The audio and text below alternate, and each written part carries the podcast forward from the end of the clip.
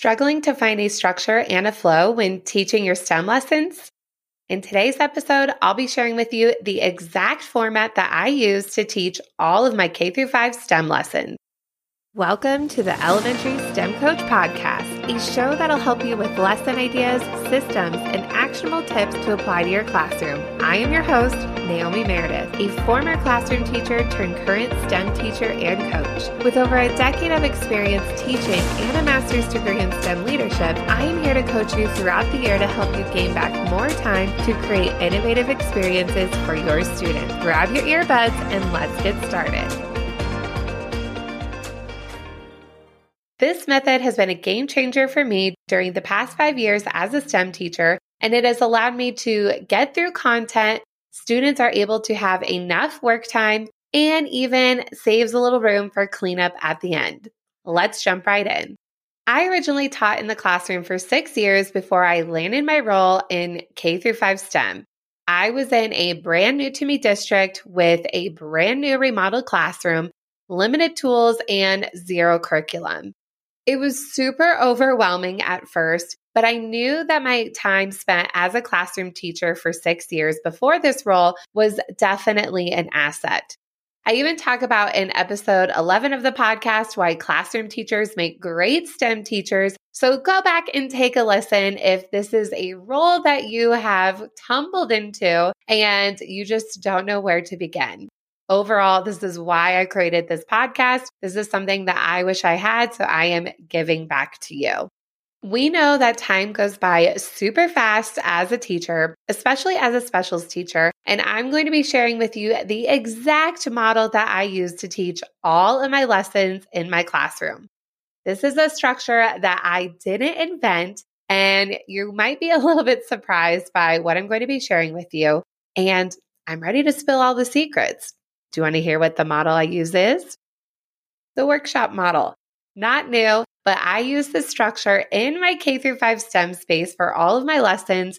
And I'm going to break down for you exactly how I use the workshop model in my classroom. I use the workshop model when integrating the engineering design process with my projects and with STEM stations.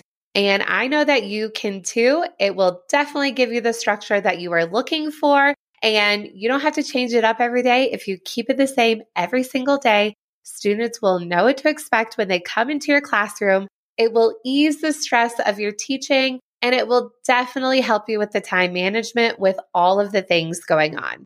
Real quick, here's an overview of the workshop model if you haven't used this method of teaching. Think of the workshop model as a circle, a pie chart.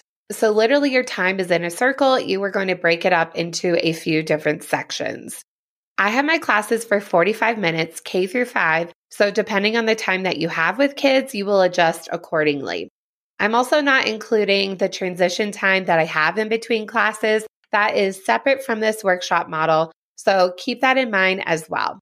Within the workshop model, you have it broken up into three parts, but not three equal parts. You have a medium slice, a big slice of the pie, which is most of it, and a tiny slice at the end. First, our medium slice is the mini lesson. For me, my mini lessons are between five to eight minutes. After that, you have the practice time. This is when students are collaborating, they're working independently, or maybe they are in station rotations. For me, my practice time is between 25 to 35 minutes. Finally, the tiny slice of the pie that is between two to five minutes is your share, reflect, and clean up. I structure all of my classes this way, and it just brings a ton of consistency. But let's really talk about what each of those time frames look like depending on the lesson that I'm teaching. Throughout the year, my second grade students come into my classroom often with their classroom computers. I don't have a classroom set of computers in my role, so I have set this up from day one that for 90% of the lessons that I'm going to teach, students will carry their classroom computer with them to my classroom. We may or may not use it, but it's just great that they have it. And I also like to connect the lessons to what they're doing within their class, even just by the simple fact of logging into their student computer.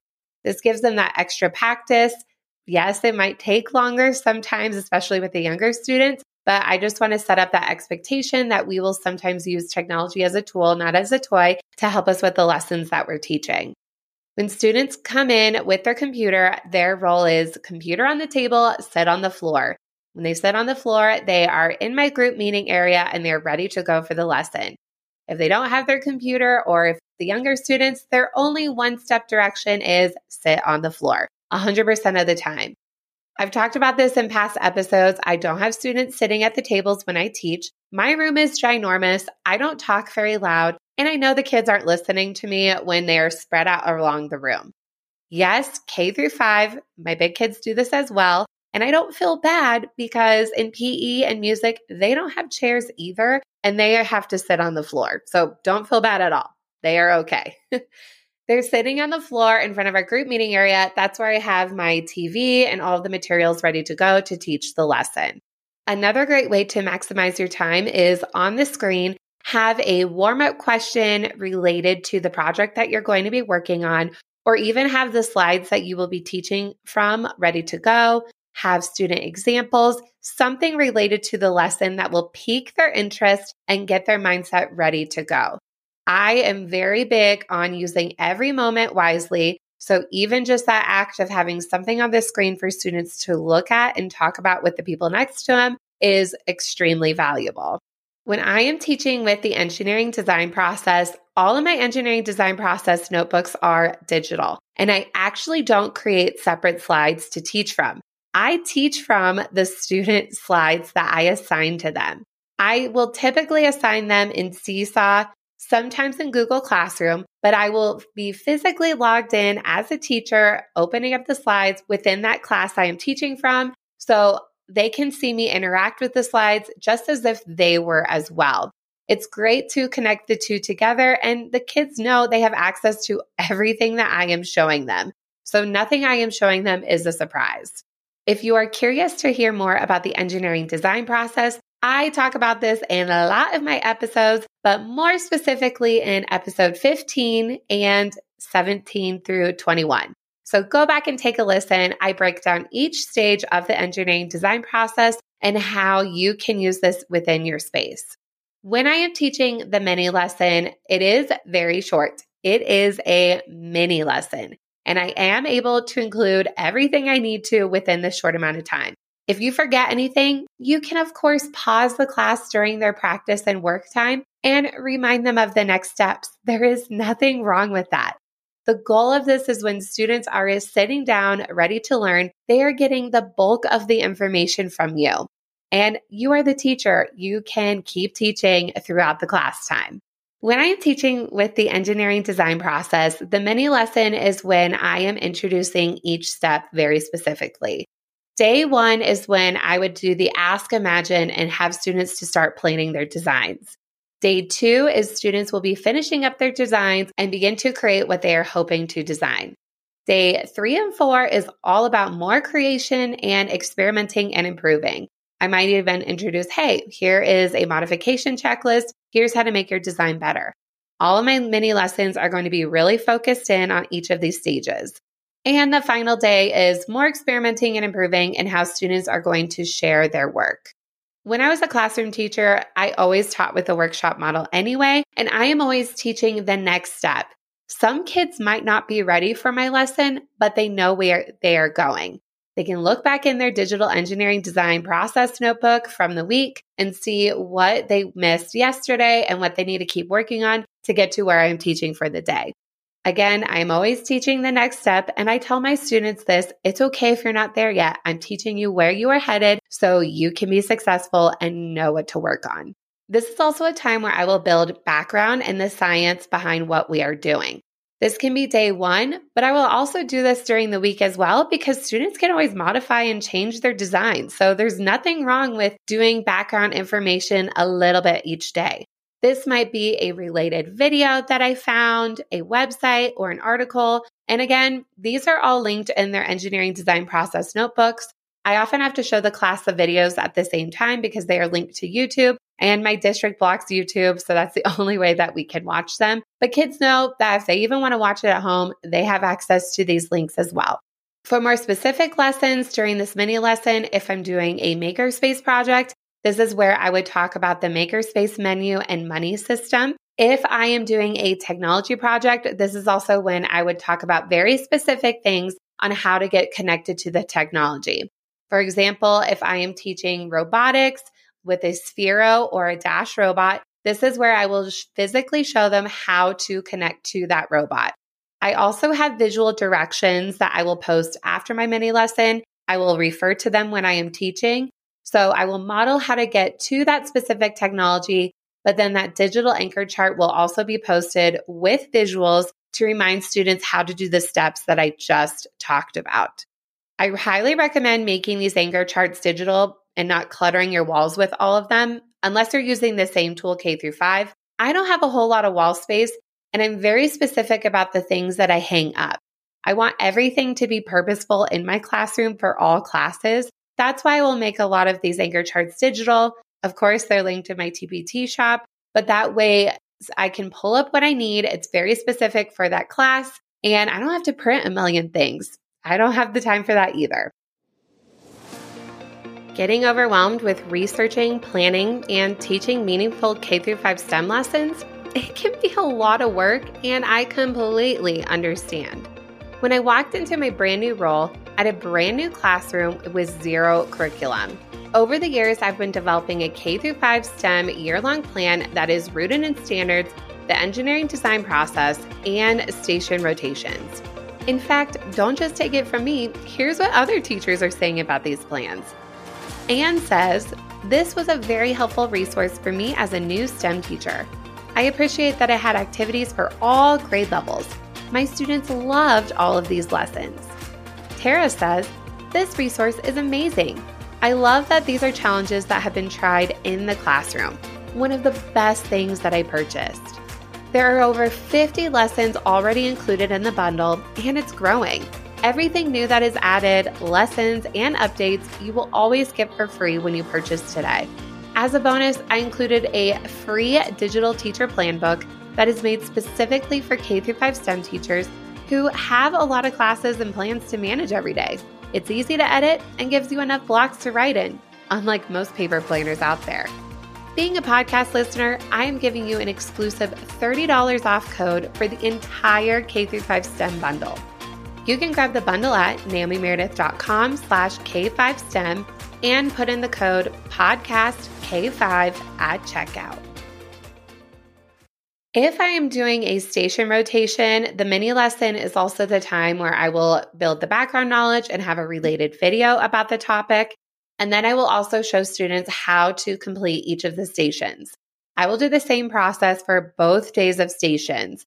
I do four station rotations. When I do stations with my younger students, I will have a station for each letter of STEM and they will complete two stations a day. Same process, I don't assume that they remember how to do the stations. Some will, some won't. Some kids are absent. Some kids were new for the day. So I always will review those expectations.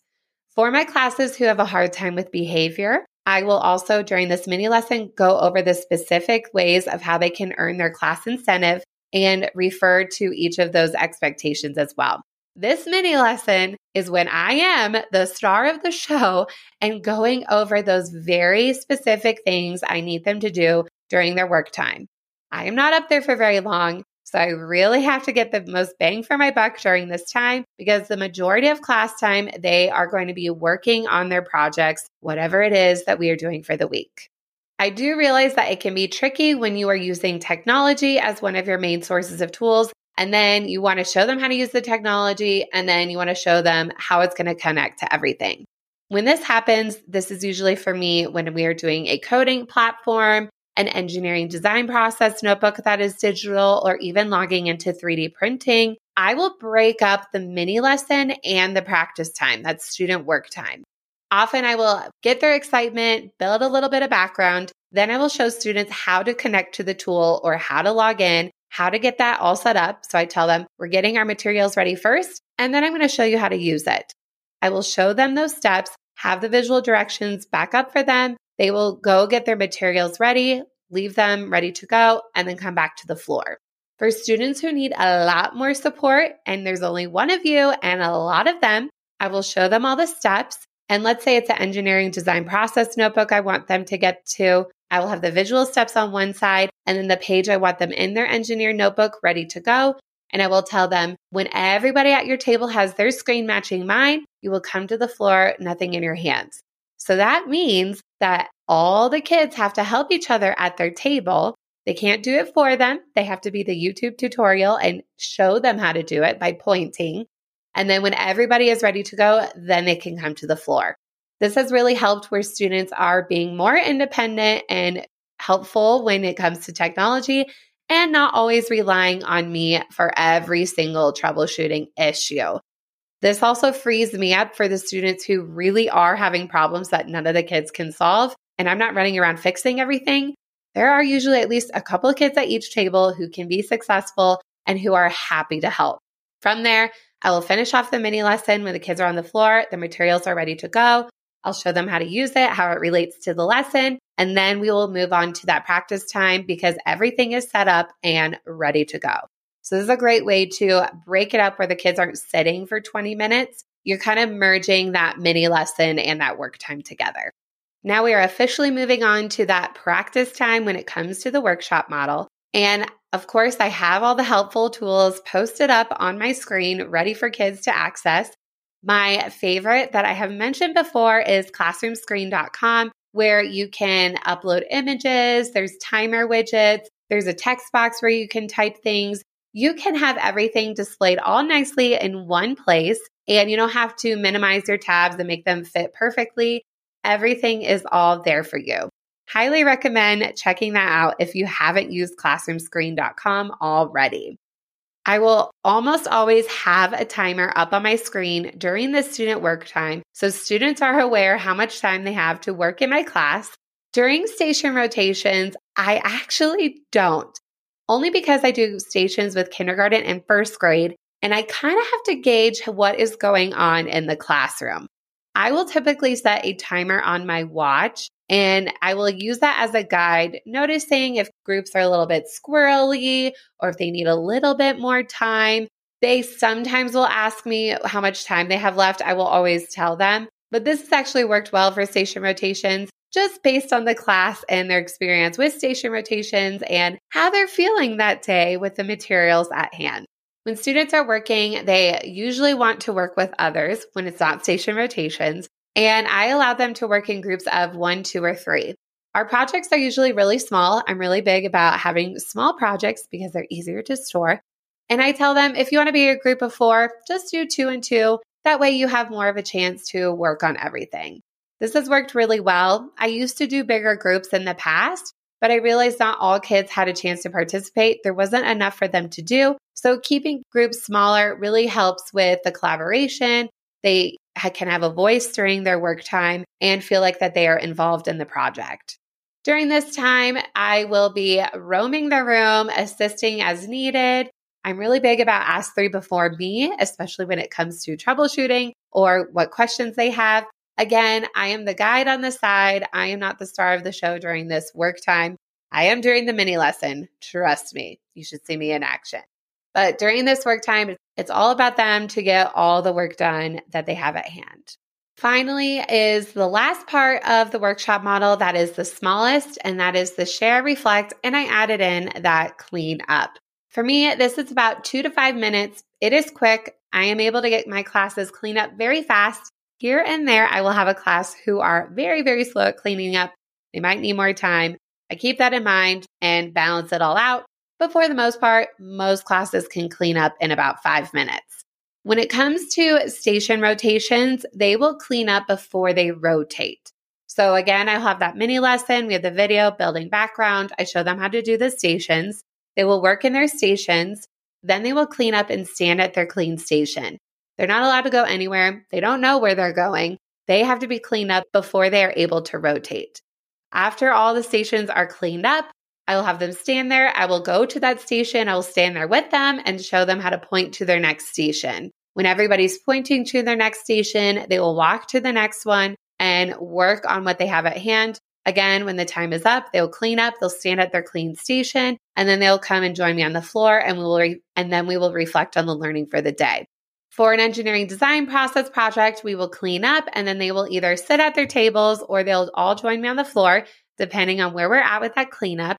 And I like to use the same reflection questions that are in their engineering design process notebooks at the very end. What went well? What was a challenge for them? If they were to do this project again, what would they work on? I might even ask them what went well. What would you recommend? So for kids who are going to be on that next stage tomorrow, what advice would they give them?